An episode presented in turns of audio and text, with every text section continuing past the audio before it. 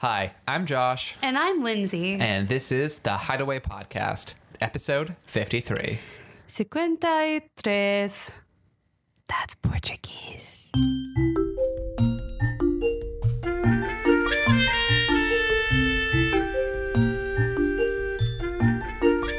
Another week, another podcast. Yes, another week, another podcast. another week, another animal band. Yeah, that's now Italy and Ireland. The into both both countries entirely banned. It's. I mean, I, I'm not like an expert on the on the topic. I have to read the articles more clearly, but it seems like yes. And Ireland's is banning them beginning January 1st. So to the hmm. end of the year, that's all they get to figure out a different place. And like this article was saying, maybe their mayor or the governor, whatever the person of of Ireland is. I uh-huh. sound really unintelligent right now, but he was saying that that he knows that this is how a lot of people make their yearly living, but that people should be trying to find a new way to do that. it makes me sort of wonder like what is the thing 50 years from now that people are going to look back on currently in shows that will get banned? And Obviously, animals is sort of a different thing, but I wonder if maybe risk taking, you know, they have the big airbag now for like the Wallenda high wire. They used to just do it over, you know, sawdust. they still do it in some places with no airbag. Yeah, I was wonder I wonder what will be you know, seem too antiquated to, to keep in this business 50 years well, from and now. then an interesting other angle of this topic is that mm, people in the community that think that animals shouldn't be banned was like, well, then zoos should technically be in the realm of being banned, like animal shows at zoos, Yeah. Because like isn't like it's kind of the same thing in a way, but they're not traveling with the circuit. I don't, you know, I don't know. Yeah, it's tricky tricky subject. We've tackled it a couple times here on the podcast with a few of our guests. Yes. Both people who are pro and con animals in the in the circus, but it seems clearly that the world is moving away from animals in the Yeah, circus. and New York, and then they said that Scotland's probably soon to follow. Hmm. So, New York, Ireland, Illinois, Illinois, oh, California, Illinois, California. many Italy. other places. Lots of those local areas, New Jersey, I think. Yeah. For Womp all those people. Womp womp. Oh, well. You know, I don't Time, know. times are changing. We should go to Africa. We could all see elephants there. They go on safari. Yeah. Yeah, talk about elephants. Oh, yeah. yeah. well, we're not going to get into politics, but The there's a whole another elephants, elephant I thing know. going on right now. But another, it's been a pretty slow news week. So our, our news, our news coverage or things, topics to talk about are pretty Limited. minimal. But one thing, switching up a little bit, that's not circus, but still in the, the world of arts. Um, I've been thinking a lot about this season of Broadway shows, mainly musicals that are opening. The 2017-18 season. Yes. And like three, four massive shows, one is not a musical, but could be, uh, are all movie based. So you have Harry Potter, which Yep. is opening in March, I think. Sounds about right. And it's a two part show. So you have to buy tickets to two nights to see the whole show. So if, if it gets nominated for a Tony, can they only nominate one, One? or can you nominate both jointly? oh my God. I don't know. Because you could theoretically, right? It is two different plays. You have to buy tickets to two, but it's the same cast and same writer. What if it would split the vote or I bet you You it's. know. I bet you they'll say and nominated for best play is Harry Potter and the Cursed Child parts one and two. yeah? You know, but Okay, it's so you got Harry Potter coming in. So you got Harry Potter. You have Frozen. Uh, just a little Just a Disney little musical. Disney musical called Frozen. You have SpongeBob, which is Nickelodeon. Nickelodeon, and you have Mean Girls. Um, when Tina Fey is is writing the show. I gotta say, I think out of all of those, I'm obviously excited to see Harry Potter, but I'm more excited to hear the, what the reception of Mean Girls is because I feel like something like Bring It On, other things that are in that genre of musicals are either amazing or they tank. But I have a lot of faith in Tina Fey. I did until I saw a photo of the four girls on stage. And it looks like, I don't know, I was like, oh man, like even the aesthetic of the Mean Girls movie, it's not something like it's particularly nice to look at on stage. It reminds me of Legally Blonde.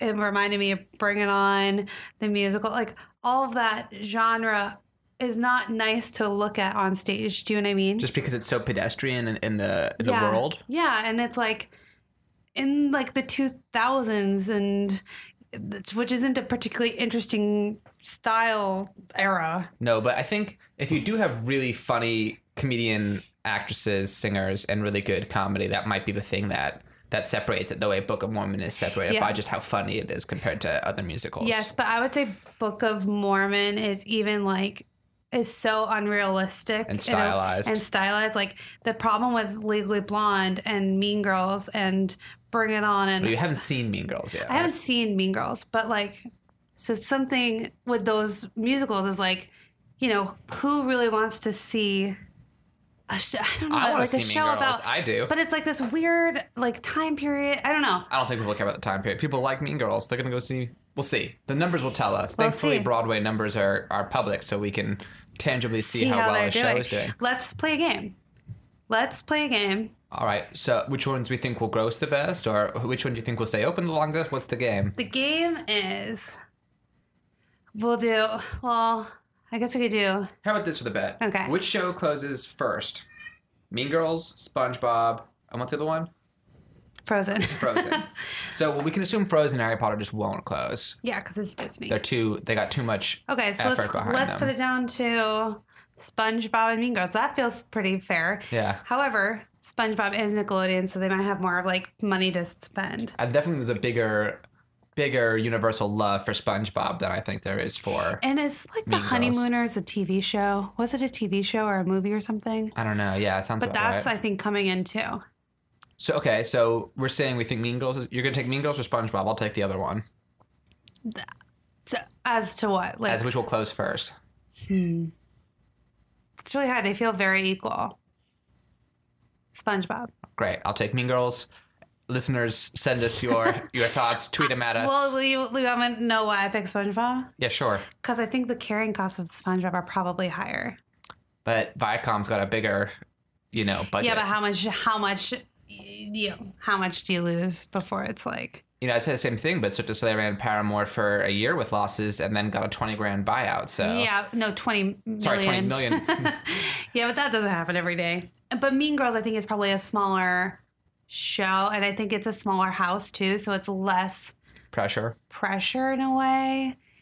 I also feel like critics are more likely to give awards, even if SpongeBob is amazing, to Yeah. things that aren't owned by big, um, big networks. Yeah, like I bet you Frozen will get like a set design Yeah. award or costumes, Even if it's lighting. the best musical of the year. It won't get nominated. Yeah.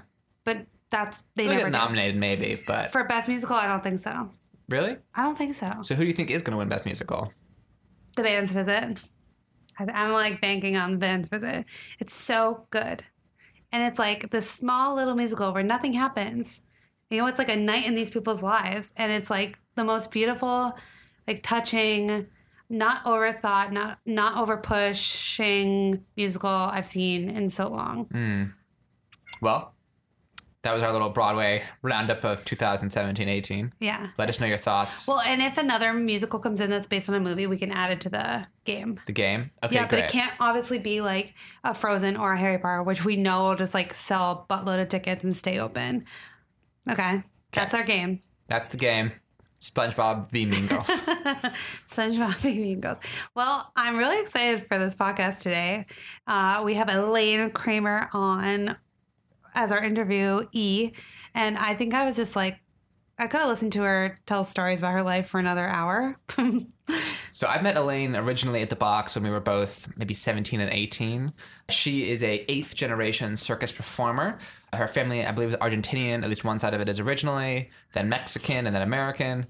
And uh, she's performed all over the world. She's competed and won at Monte Carlo. Elayne does this amazing handstand contortion number. Truly, that ends with a bow and arrow that she shoots with her feet to a target, like 20 feet away. it's really impressive. It's, it's for sure one of my favorite handstand acts. I loved it so much I cast it in Rose Rabbit Lie, the show I worked on in Las Vegas with Spiegelworld.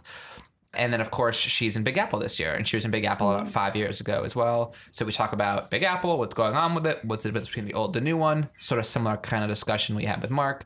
But we also talk about what it's like to be a multi generational circus performer, growing up in a circus family, how you learn such a discipline when you're not doing it through school, but when your dad is teaching it to you. Mm-hmm. Just a really interesting perspective, particularly for those who are interested in the more traditional classical circus. Yes. And it's just so different than anything that I, you know, I had no friends in the circus. So it's like, wait, you grew up traveling around in a t- trailer with your family and you learned to contort your body at four. Um, so I hope you enjoy it as much as I did. And uh, if you like our podcast, make sure to rate us on iTunes, subscribe on iTunes, follow us on Instagram, like us on Facebook, Twitter tweet us, email us at hello at hideawaycircus.com. And for those of you who are American or are in America celebrating Thanksgiving, happy Thanksgiving. Here's Elayne. Elayne, where did you grow up? Um, I grew up most, I mean, most of what I remember is in the States. I was born in Mexico, in Guadalajara, but my parents left Mexico and went back to Argentina when I was two. So I was in Argentina until I was seven, and then we came to the States. And are your parents circus performers? Yes, both of my parents are circus performers. I'm a sixth generation on my dad's side and about an eighth generation on my mom's side. Did you think that was cool as a kid? Did you realize that was unusual at all? I didn't realize it was unusual. I mean, uh, my whole family was in circus. My friends were in circus. You know, everyone I knew was in circus. So for me, it was like a normal thing to just be in the circus business. Did they do that thing where you're like a baby and they balance you? Yeah, they balanced I was like, it. Josh, when we have kids, we are doing that. My- We're balancing them. my mom actually used she had there's a picture of her because she used to do trapeze so Uh-huh. there's a picture of her holding me on a trapeze and i'm like gripping on and i was just a baby like i wasn't even a year old and i was like gripping onto the trapeze so yeah there's a whole bunch of those pictures gosh. So your mom did trapeze, and what did your dad do? my mom was an aerialist overall so she did um she started off with a rope act so she, she did aerial rope um, and then she moved on to doing hair hang which is the act that she did the longest. Um, she also did uh, trapeze and lyra and my father was an acrobat. So he did they grew up in a really small family circus. So every year they had to like think Learn of new acts and do different things with all of his cousins and brothers. Um, so he did a lot of a lot of acts in the circus including teeterboard and horseback riding and um, he did wire and slack rope was the act that he did after he left the circus and he was with my mom so he did slack and he's rope still clowning now, right? and now he converted into a clown he says it's much easier on his body so What show is he in now? he's in Cirque Italia Oh, Oh, is that the water show? it's the the yeah with the dancing water stage and yeah it's oh, really sweet. cool. And you have a brother as well, right? He's I have a younger brother. Um, yeah, he's also a performer. He does a hand balancing act, um, and he's like kind of multi talented. So besides his hand balancing act, which is his main act, he also does like rola bola and juggling and a whole bunch of other stuff. And um, he's working in Vargas, Circus Vargas, Oh, with my family over there. So when you're like a young kid at some point, you're 10, 11, and you're starting to realize that like not everybody maybe is like you. Was did you just know that you wanted to do circus? Did you have any point of like rebellion in your teenage years? Um, I've always liked uh, kind of. As a child, I've always liked being the center of atte- attention. So, like at parties, I'd do like back back bends or walkovers or something. Um, I I loved performing. My parents um, put me in their bicycle act at a really young age. I was only like three when I started. My mom would dress me up like her, and she would, I'd just be dancing in the background, basically. Um, and I just I loved that. I loved being in the ring and having people cheer and you know making people laugh. So yeah, I've always I know that this is what I wanted to do. And if I wasn't in circus, they always ask me this question, like, what would you do? I said I probably would be in the entertainment business, at, you know, like an actress or maybe maybe a dancer because I like working with my body as well. So I would do something of the sort. And so I'd say you're famous for your handstand act. How did that sort of come to be? Like, who taught it to you? I'm guessing it was your parents, but what was that process like? Um, okay, so when I was four years old, my parents were working in a circus in Mexico when they went back to do a tour. Um, and I met a girl who was a contortionist, and I loved her act, and I would watch it like every day. She didn't do any hand balancing, but she because back then it was like two separate acts. Now it's more of a, you know, it's more common to see combined contortion and hand balancing, but she was a beautiful contortionist and I loved her act and my dad was like, "Well, if you want to start doing that, we have to start training." And I was like, "Yeah, sure." so I would like stretch with her, and then always have my dad there with me. And then when we left the circus, um, I continued, you know, wanting to be like her, and so I started my actual like everyday training with my father around the age of eight where he was like, okay, you need to either go to school, like stay in school with your mom, or you continue doing homeschool, but you gotta, if you're gonna stay in the circus, you gotta, you know, do something. And I was like, well, I want to stay in the circus. So, um, so yeah, so I just started practicing with my dad. Um, as the years went by, of course, I would train sometimes with Russians when we were in a show with like Russians, hand balancers, um, Mongolian. I had a Mongolian teacher at one point as well for the contortion. Um, a Cu- Cuban hand balancer. So I've I have like I don't really have a technique from one. Um, how do you say it? Like from one school. Yeah, it's kind of just like whatever. cool. Anything that came along, any tips that would help me, I would take it and put it into my into my training. So did you also know like a lot of other teenagers who were in a similar position to you, who were you know multi generation and in these shows and learning acts? Yeah, I mean, I've always had some kind of, you know, teenagers or kids in the shows where I was in. Um, there was always families. And it was always um, nice to have that because everyone's always training something. And when you have other kids your age, it's sort of like, it makes it fun to train and it makes it sort of like a competition like ooh i can do this oh but i can do that you know I can get And my then- leg all the way around my entire body. so it, it becomes sort of like a game during practice time, which is much more fun than if you're just by yourself, you know, with your trainer and just have to cover that two or three hours of training. Um, so yeah, that that didn't seem it was also like going to school for me you know? I mean for me the most boring thing was doing homeschool because then i was by myself. I couldn't have any distractions you know? Um, but practicing was always a lot of fun. What was the first show that you had like your first solo act in? my first time actually performing um, the contortion act was at age seven but that it was just like a thing we put together because it was my dad's birthday Mm. so my mom made me like a costume in like a day and it was all a secret and everybody helped and yeah and so that was my first time doing the contortion act but it wasn't like professional Right. until um, when i was around i would say 11 um, then i started really working hard and just working every day and um, at age 12 i went to my first circus competition um, Where was the competition? that was in Latina, Italy. And it came out really good because, you know, being my first competition, I just didn't, I didn't really think about winning or, you know, I just wanted to be there. I was happy to be there. And um, I came out uh, second place. so that was actually really good. Um, and then it just kind of pushed me forward to, to doing more and um, getting to travel more with my act and everything. So. Was there was there a company? I'm just sorry. I'm just thinking about like, 12, like this is all just like so crazy to me. You're like, yeah, when I was like 11, 12, I did my first competition, Yeah. got second. yeah. But I'm like, so what was like a typical day for you? So you do like training and then homeschool, and and this whole time, where are you living? Like, are you at in a show in a trailer, or like, I just this whole life is so cool. So I want like a day in the life of Elayne. Yeah. At like 11. Um, at 11, uh, I was okay. So I had to wake up early. Um, I would practice first.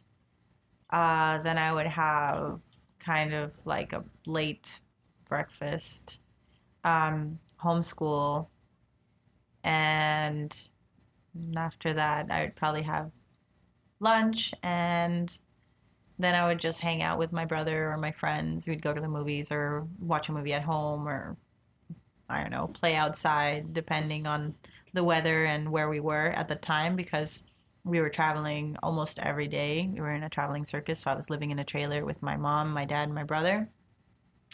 Um, yeah. Do you so feel like that you was- have roots down anywhere like that that you would call you home like like maybe Sarasota. I don't know. I'm guessing Sarasota or somewhere like that, or We- Vegas, or We do have a house. We have a house uh, near Orlando. It's the town is called Palm Bay, Florida, and um, that's where I live. But it doesn't feel. It's so weird. It doesn't really feel like home. Like I, I, I miss it, and I when I'm there, I enjoy enjoy the first like week or so, but then it's like the first, the second, the third week. Getting it's like okay, I, I need to get out. I need Right. to do something. Um, so yeah, it's weird. Like I would feel more comfortable in a hotel or in a trailer or yeah, it's on the road. on the road. Yeah, just traveling. So I think we first met at the box as like teenagers who probably shouldn't have been there at that age. Yeah. yeah, actually, my first time performing at the box was I had just turned 18, so I wasn't allowed to actually be in there, but I would perform and then, like, kind of, they were like, okay, you gotta go now. I would just come in, do my act, and then have to leave. Um, that was, yeah, that was probably the first time we met. Um, yeah, it was quite a while ago. How did you hear about the box? Like from what happened between age 12 and 18? More shows, my guess. So more shows, yes. Um, I also did another circus festival in in Mexico. Um, I did the circus festival junior competition in Monte Carlo, and then I did the adult competition in Monte Carlo when I was fifteen, um, which was, I think, to this day, I'm still the youngest female solo performer that has ever performed in the Monte Carlo adult competition. Nice. Would you describe what uh, Monte Carlo the competition is like, and what, what kind of acts are in it for somebody who does knows very little? Maybe he's like a student at a circus school or something. So Monte Carlo, um, in Monte Carlo, they hold a yearly circus competition, which is, to put it in perspective, is like the Grammys, you know, for circus performers. It's the biggest thing, and um, luckily at the time, I didn't really know how important it was because I think I just would have been super nervous. I mean, I was already nervous, but just now picturing it, like if I would have known, I, I don't know if I could have done it. Um, I was supposed to go a year, two years before. And um, I was, what was I doing? Oh, I couldn't go because I was doing, uh, I was making my green card. So I couldn't leave the country for that time. So we postponed it to the year after, and then it was the 40th anniversary or no, the 30th anniversary of Monte Carlo. So then I couldn't go either because they wanted me to go, but not to compete. And my dad was like, I'd prefer you to be in the competition because you're going to be with a whole bunch of acts that have already been there and have already won. And you're just kind of not going to be, people aren't going to be It's gonna remembered. Yeah, Right. you're not going to be remembered or anything. So, Good dadager. yeah. so, Dadager. Dadager. Well, it's not momager. Dadager. so we waited another year and then when i arrived to monte carlo unfortunately my props didn't So and your props being like your handstand table, your cane. yeah i have crossbow. i had like three luggages that were props and then one personal luggage which did arrive and so the table is split up between the table the bow and arrow the handstand prop I was like, she does a crossbow. yeah. It's a bow and arrow. bow and arrow. I was like, I really think I remember seeing a bow and arrow. Yeah. Right. yeah. Everyone everyone gets that. Yeah, tells me that. Oh, do you do a crossbow? I'm like, no, No. that would be very hard. Yeah, I was like, how'd To you get do the? Like, toes. toe. Yeah. Oh, that would be hard. The bow and arrow is not so hard, but the No. crossbow, that would be Yeah. hard. I was literally this whole time like, wait, how the fuck does she do? For those who are listening, Elayne does a handstand at the end of her, I mean, oh, throughout her number, but at the end with a bow and arrow in her toes and then pops a balloon that's like, I don't know, 20 feet away, 30 feet away. yeah, it. I don't know how far it is here. It's a bit closer here. Yeah. At the box, I do it at like really Like short five distance. yeah. Yeah, it's actually the stage is four feet, so I do it about four. Yeah, about Four four feet. feet. Yeah, and it's really small, so yeah, it always changes depending on where I am. Um, So not all your props arrived. So not all my props arrived, and um, we had about a week and a half of rehearsals. So all the whole rehearsals, like people were, you know, getting used to the ring. uh, getting used to the lights, you know, testing music and all that. And I'm just sitting there waiting for the airport to be like, your stuff arrived. The worst part is I would call the airport and they would be like, oh, I we don't actually know where it is. And I'm like, how do you not know where it is? like, it's either in France or it's in America. Like, Right. you can't where you know where else is gonna be. So um, I was already like, okay, well, I'm not gonna be able to perform. Like, how I'm there's two days of competition worth of acts because there's so many performers and so many acts. Um, there's just not possible to fit it in one show. So they they divide it into groups. So there's group A and group B. I was originally supposed to be in group A, which is the first show. Um, and they had to move me to group B because they knew that tomorrow I was not going to be able to perform. So my dad wakes up that day and he's like, Well, we're going to go make a prop. We're going to make a table. Because the only thing I had was my, I had my canes and I had my bow and arrow and my mouthpiece, but I didn't have the table. It's like, We're going to make a table. I'm like, You're crazy, dad. So we actually found a place that made it in 24 hours. The only reason why they made it was because of the festival. So they made the table. It arrives the day that I'm supposed to perform, which is already the second day of work. And they moved me from the first half to the second half of the show because there was just no way I could make it. The table arrives 15 minutes before doors. I was the only one allowed in the ring just to test lights for 15 minutes, take the table out, and the whole first half of the show, I'm getting used to the table. And we realize that the table tilts over when I step on the ends on the ends because my table is made of three legs. So every end like would like tilt over because the legs were completely straight rather than kind of having an angle. And we didn't think of that when, you know, Right, we were just trying- like, just make a table. um, so I had a really limited space to move around in the table. And also, my dad had broken his femur before flying. So he had a hard time walking. And he would always walk with a cane. But of course, when we had to do the show, he just like suck it up and just go in and do That's it. a circus performer for Yeah. you. like I'm not going Monte Carlo. I'm out. It's like no, I'm going and I don't need a cane. and he hands me the bow and arrow to my feet. So when he hands it to me, he has to be at a certain height because otherwise I don't reach it. Well, we didn't realize that the table was also much taller than it normally is, so he didn't reach, especially with his hip hurting every time he would, you know, like stretch up. So I would have to bend down, pick the bow and arrow up, and then come all the way back up and then aim. Um, so that was interesting.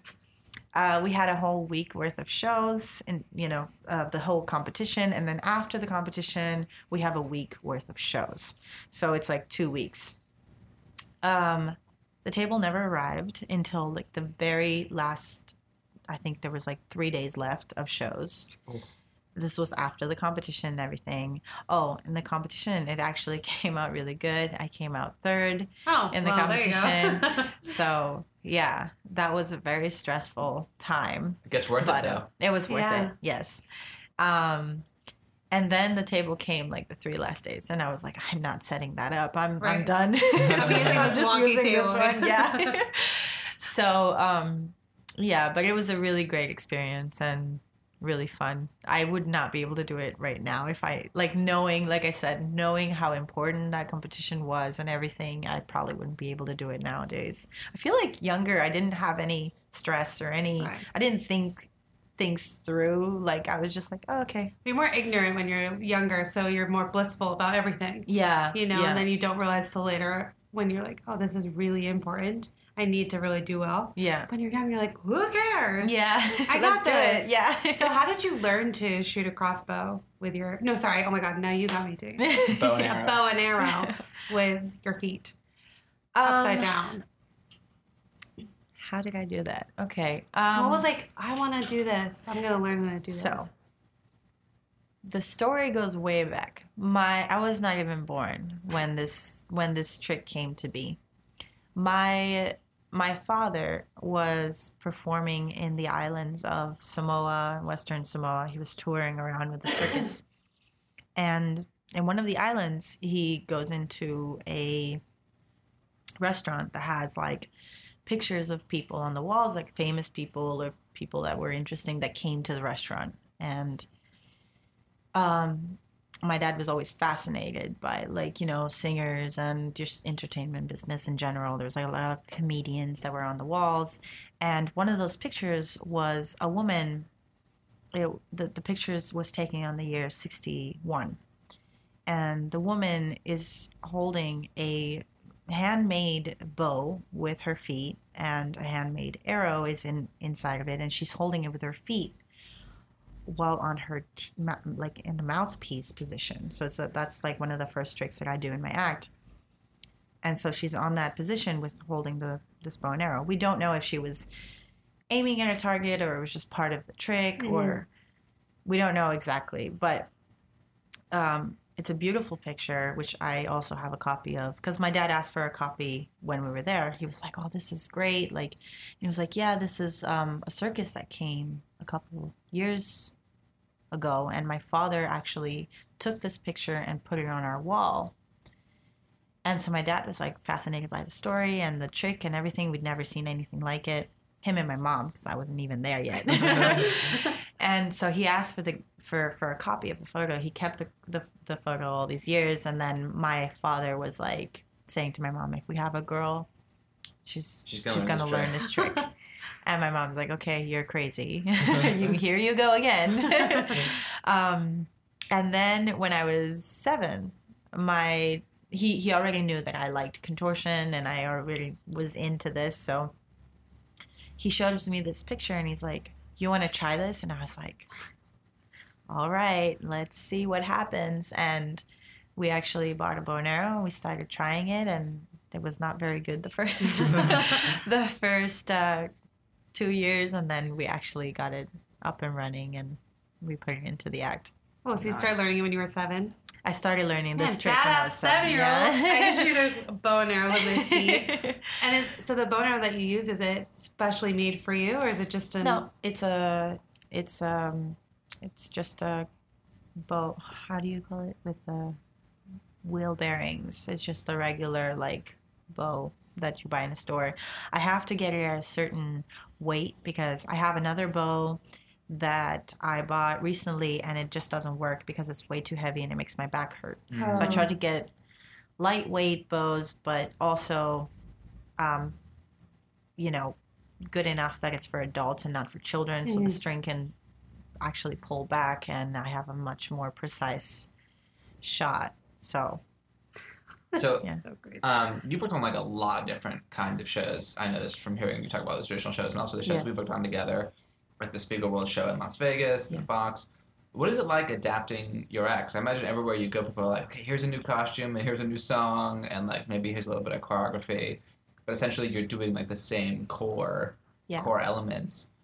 Can you just talk a little bit about like what that's like having to constantly change it up a little bit? If it's fun, if it's challenging, maybe like one or two stories where it was like maybe really bad. The choices people wanted you to have are good.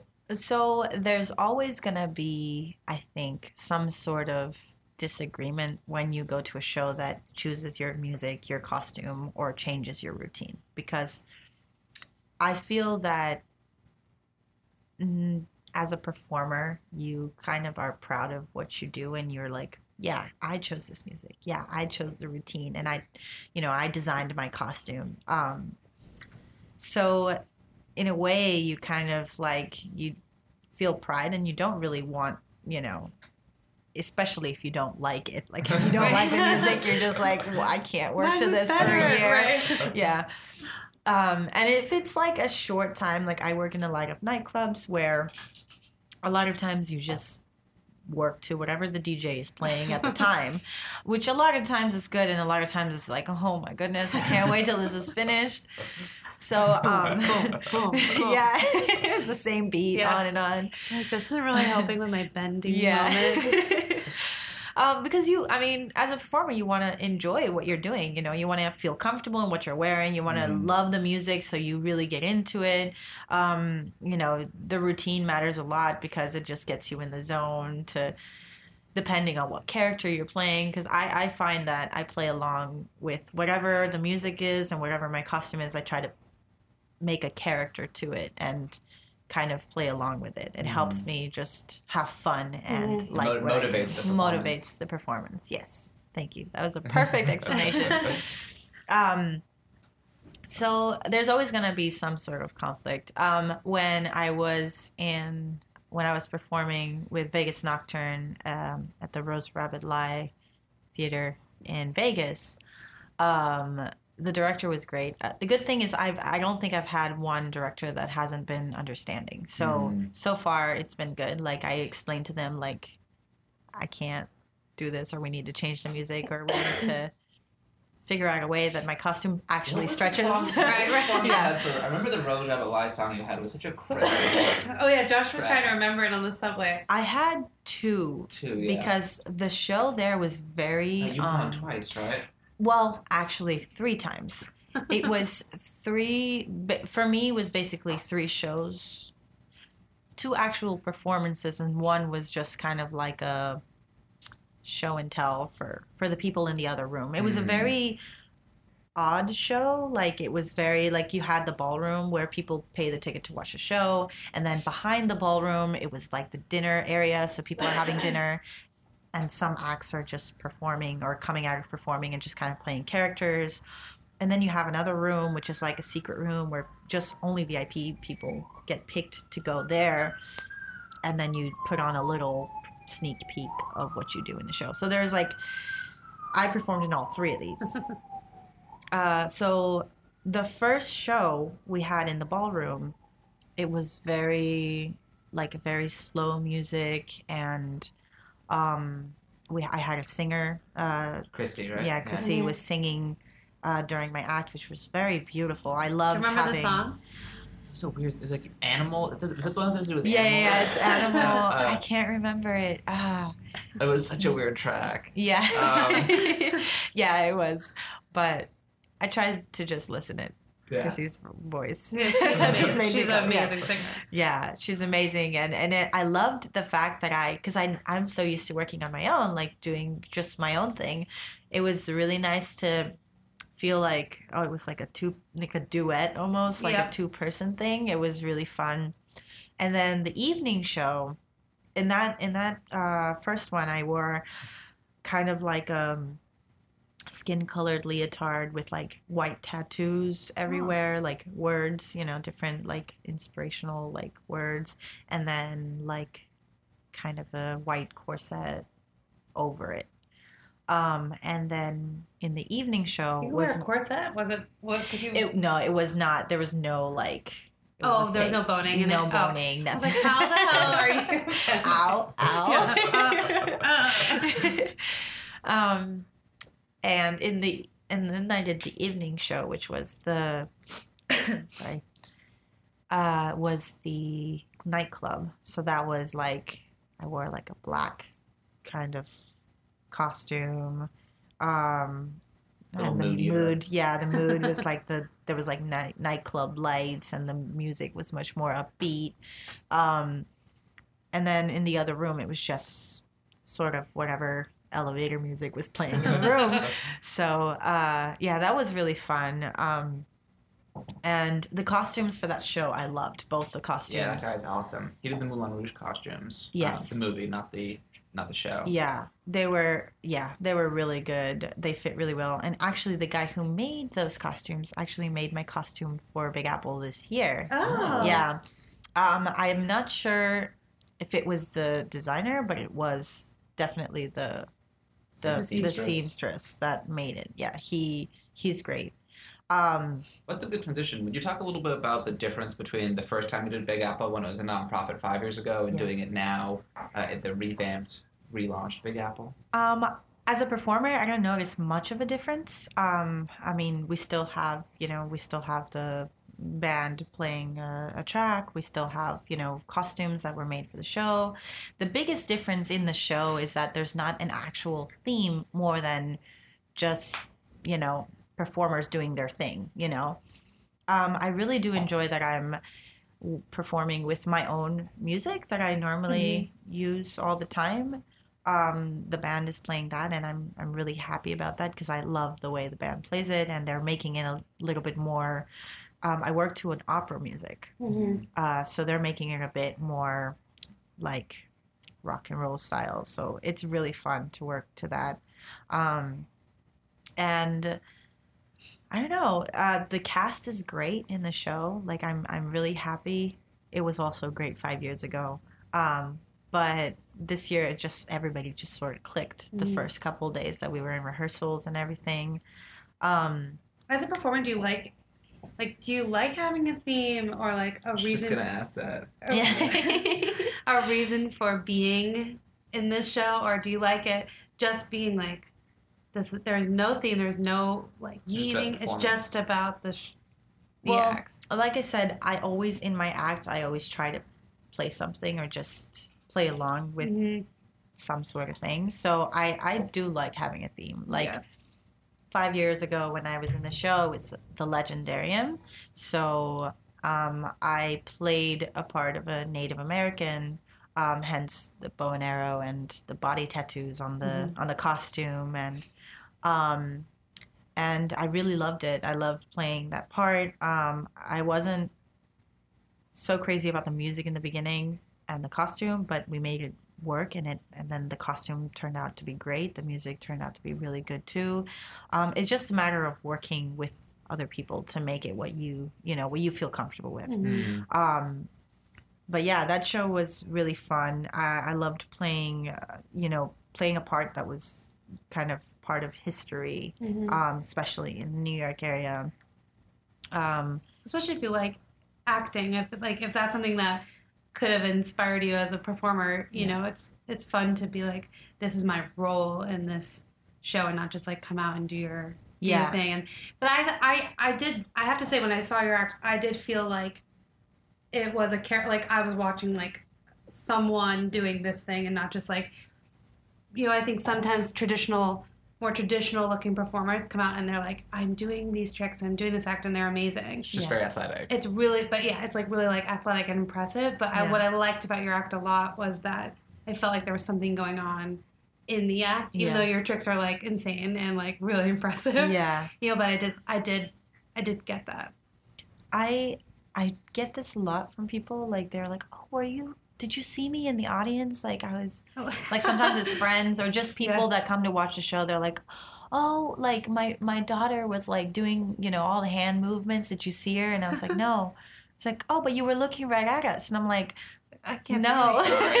Lights are really Sorry, bright. yeah um like I don't think people understand. Like I, they can see me very well, but Right. like away from what the light is, like I can't see past that. Right. Like I can't see even the first row. It's really hard for me to see people's faces. But Mhm. I feel that I, I get that a lot because um, I like even if I don't know if there's people sitting there. A lot of times, like it's in the back seats and there's nobody sitting there. Um, but I just, you know, kind of imagine people there, and I kind of imagine looking into their eyes and just um, smiling at them, and people buy it that I'm actually looking at them or I saw them. You know, um, you know, this guy with the camera the other day, he brought me he brought me a pictures because he came like a couple shows back. He's like, "Oh, that's perfect. Like, I'm glad you got to see the camera because I got perfect shots of you Oh. looking straight into the camera." And I was like, "Oh, I didn't know you were there." so Oh, that's great. Yeah. So I have, this is a random question, but right now your hair is dyed blue, and I'm Yeah. wondering if Teal, that it's makes thank you for saying, Teal. you know, blue and teal because a lot of people say green, and I'm like, "It's not green." no no it's like the best yeah, Um, it's like mermaid color. And I Yeah. also, know, I also know that people who do hair hanging acts are like very particular about not damaging your their hair. Yeah. So was your mom like, "What are you doing? You're not. You can't do hair hanging anymore." My mom actually never wanted me to do hair hang. I've always wanted to do hair hang, and she was always like, "No." Why can't." not? Is it She, painful or? she's like, yeah, it's very painful. I'm like, mom, I'm a contortionist, Right. so I know about pain. Um, but yeah, she was always like, yeah, it's it's hard because like in the winter you have wet, you have to wet your hair to you know get it to work like that. It, like a lot of times she would have to keep her hair dirty and then just wash it on the first day off Mm. and then kind of if it was too clean to you know to tie her hair on the on the days that she would work she'd have to use like soap and just kind of make it you know Dirty. dirty, and Mhm. dry and um And she's like, yeah, it just damages your hair a lot. And then there's also, of course, if you don't know how to do the correct knots in your hair, then you can get like um, uh, sort of blood clots. And if you get them, my mom always got them outside, thankfully. But if you get them inside, you won't know, and then it's very dangerous. So.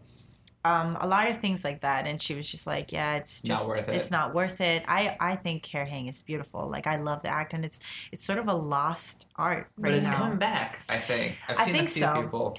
Um, yeah, I hope so because Yeah. it's very beautiful, and I, I it's really, really like it. crazy. The first time I saw it, I was like, Yeah. wait, are they hanging on? Wait, is that their hair? But my first time Yeah. seeing hair hanging, I'd only seen it like in a Feld show where it's basically just like you get pulled up straight and then you spin Yeah. and you Yeah. come back down. But I recently saw um, the video footage from what's the new Cirque show? Uh, Volta has a hair hanging out and the girl Oh, is swinging yeah, with swinging, their hair. yeah. It- it's Wow. much more impressive Yeah. when you see people do it. Um, like what you might do with straps or something, where you get lifted and you're spinning and you're in the air. And well, speaking of like pain, how did you learn how to support your entire body contorted upside down on your teeth?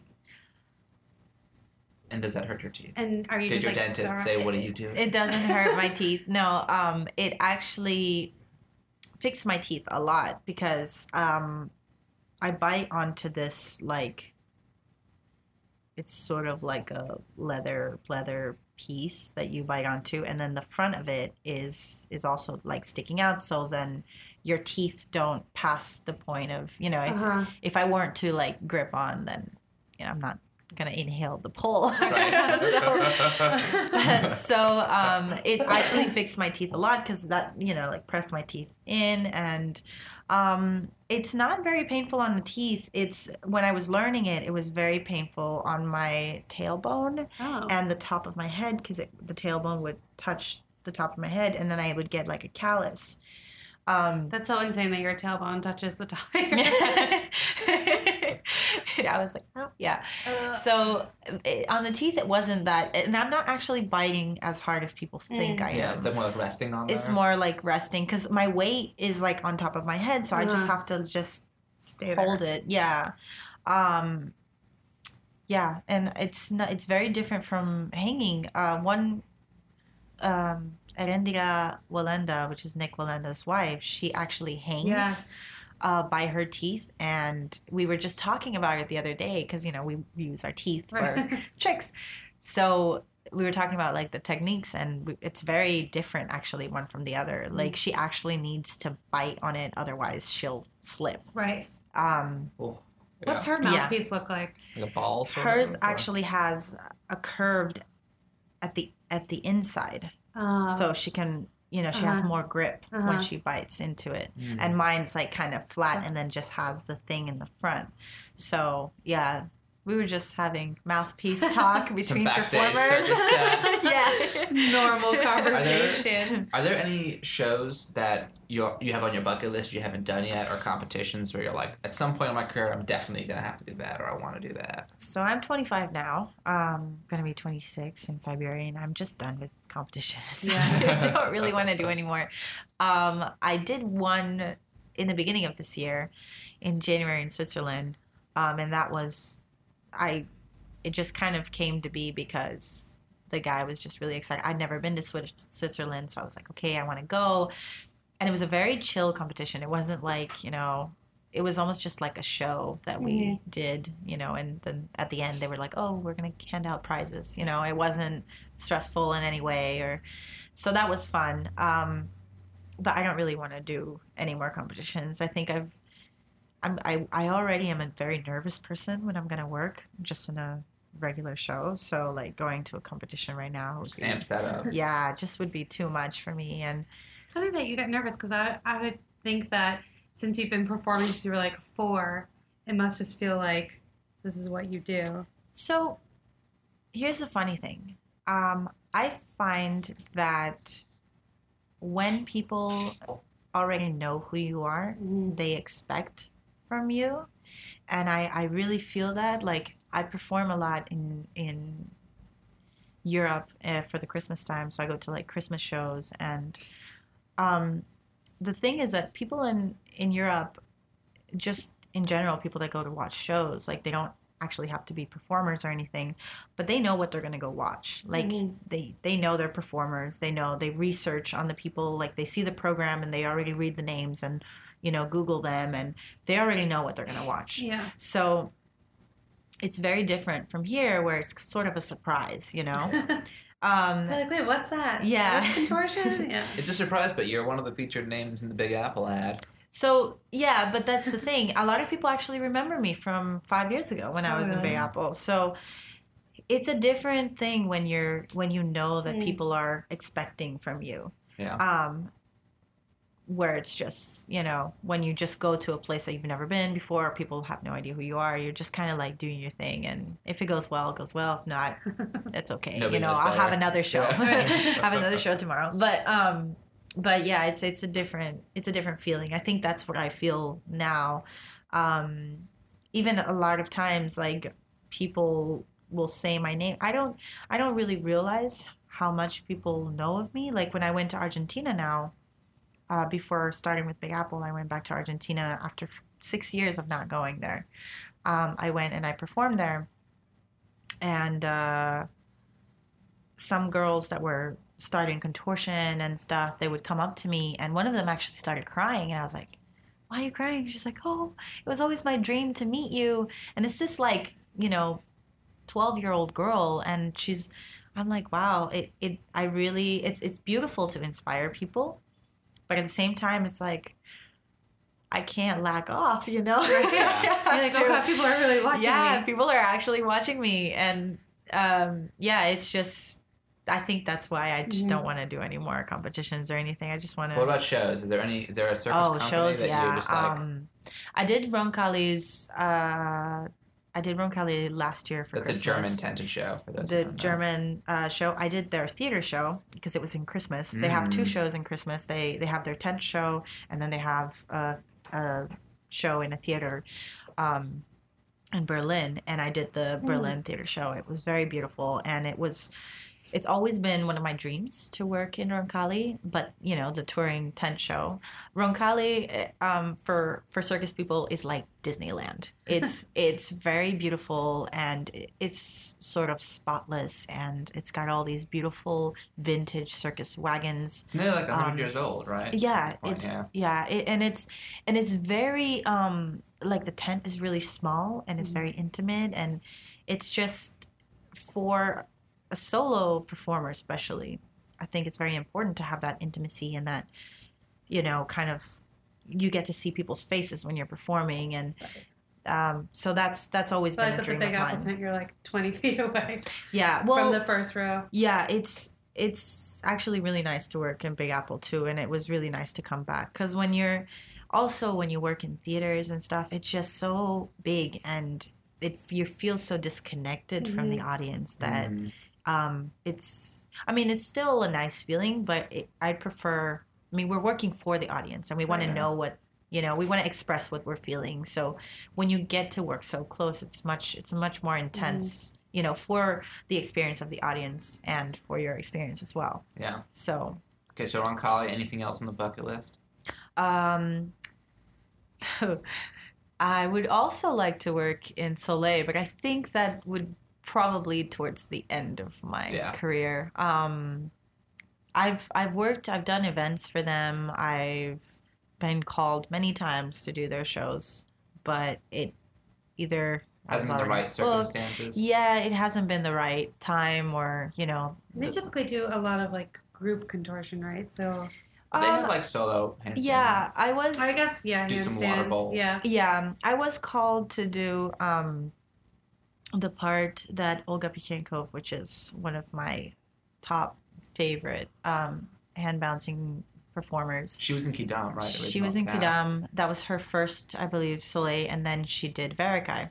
So I was called for Oh, right. Quidam uh, long time ago, and then a couple years back, I was called to do Varekai. Mhm. Um, but I had just signed Yeah, you gotta do an original creation. You gotta. and that's what I want to do. Um, I, I would like to do an original creation because then I get to do more of what I do and Right. not have to, you know, Go into some- someone's role. go into Yeah. someone's role. Um, just because I, it's hard for me. Like a lot of people think like, oh, hand balancing, it's all the same, or contortion, it's all the same. But everyone has their style and their different ways of doing, you know, things. And it would be very hard for me to play. I mean, would be hard for anybody to play a different, you know, role that is already existing.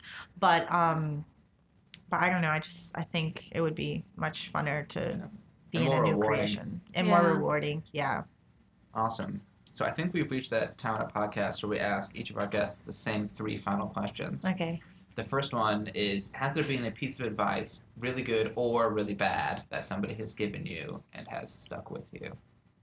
I don't see advices as bad advices. Like I think that people give their opinions and you either take it or leave it. And you know it works for some people for other people it doesn't. Um, good advices. Um, so there's a hand balancer which is a cuban friend of uh, my family's and he's worked in soleil and many other shows uh, Roncalli and he was one of my trainers at one point and he he did tell me which it kind of stuck with me because i was still a kid still learning and um, he was a big inspiration in my work too. So he said to me he's like even when you think you have reached your potential or when you think you're happy with what you're doing it shouldn't you should never feel that. He's like you should always try to aim for higher and always try to practice more. He says that's what's going to keep you young inside as well Mm. as the outside. And that's what's going to inspire people as well. It says when you feel too comfortable with what you're doing it's like people can see that from the outside and it shows in your work. So i try i try to put that into my work all the time That's a great piece of So- advice. The second question is we have a lot of people who listen who are on the younger age of the spectrum as well. Mm-hmm. And for somebody who's just realizing they love circus, is there a show or a book or a movie or just any circus reference that you love and you'd recommend that they try to experience too? Um, depending on what they're working on, I think I don't know about books. It's it's all it's all just about you know reading. A lot of times it's uh, people's lives or you know just history of circus. I think you have to find what you what you what inspires you to to be in the circus or to you know to have this way of life. Um, for me, it was just I loved watching videos of especially like old videos of performers um, so when i was growing up i had like my dad had a whole bunch of collection of vhs tapes from different shows and i just loved sitting there and watching them um, i think it's very important that you have either a trainer or you know what you're doing because a lot of times people can get hurt especially young kids who have never been in circus and I always had my dad with me, so that was a different story. But when you you're not from the business, I think it's very important to have somebody that can guide you through it, um, and so that way you're safe and you're Yeah. not going to get hurt.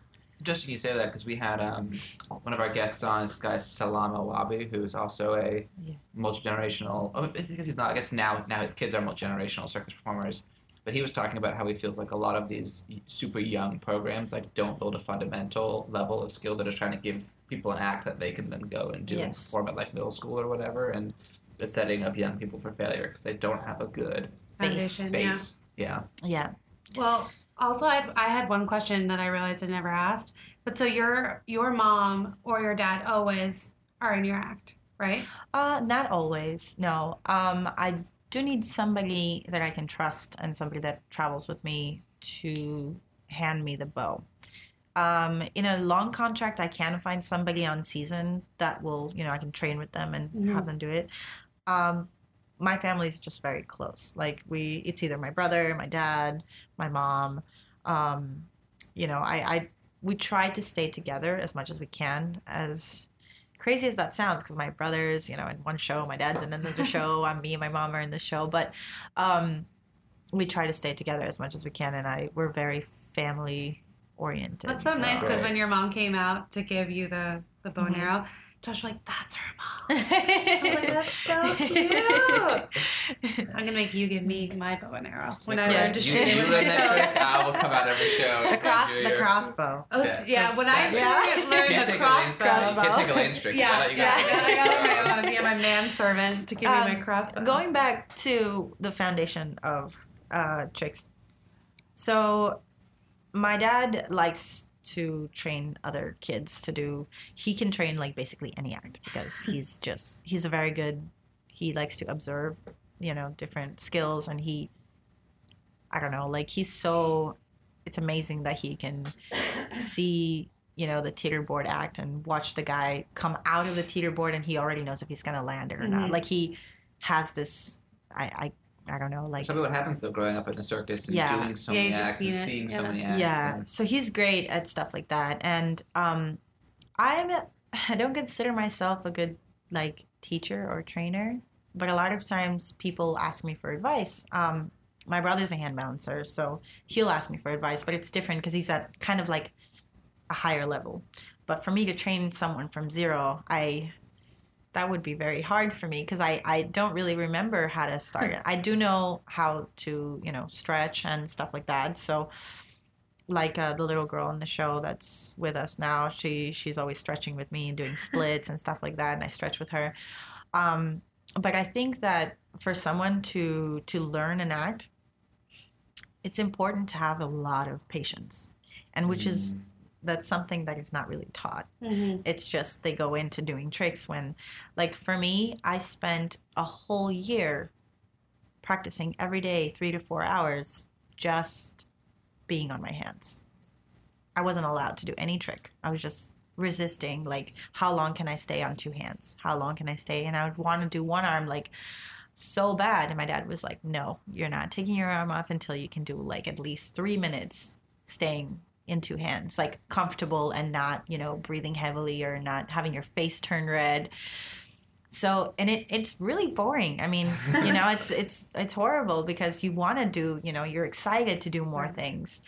And then once i would do that my dad's like okay now we're going to just do time on one arm. So you're just going to do right arm and then you're going to do left arm and you're just going to stay as long as you no tricks. And it was the same for him for his training with um, the slack rope. It's like my grandfather used to be like well you're just going to walk you know just walk it just feel comfortable in it my dad and like sometimes my dad would be like oh yeah but i'm thirsty and he's like okay stay there i'm I'll gonna you bring you i'll get you a drink you're gonna drink it up there so it's just it's a matter of just being comfortable with what you're doing first and then everything else just comes so easy um, and that's something that they don't Yeah, I think that patience is an amazing piece of advice. Yeah. as well. Yeah.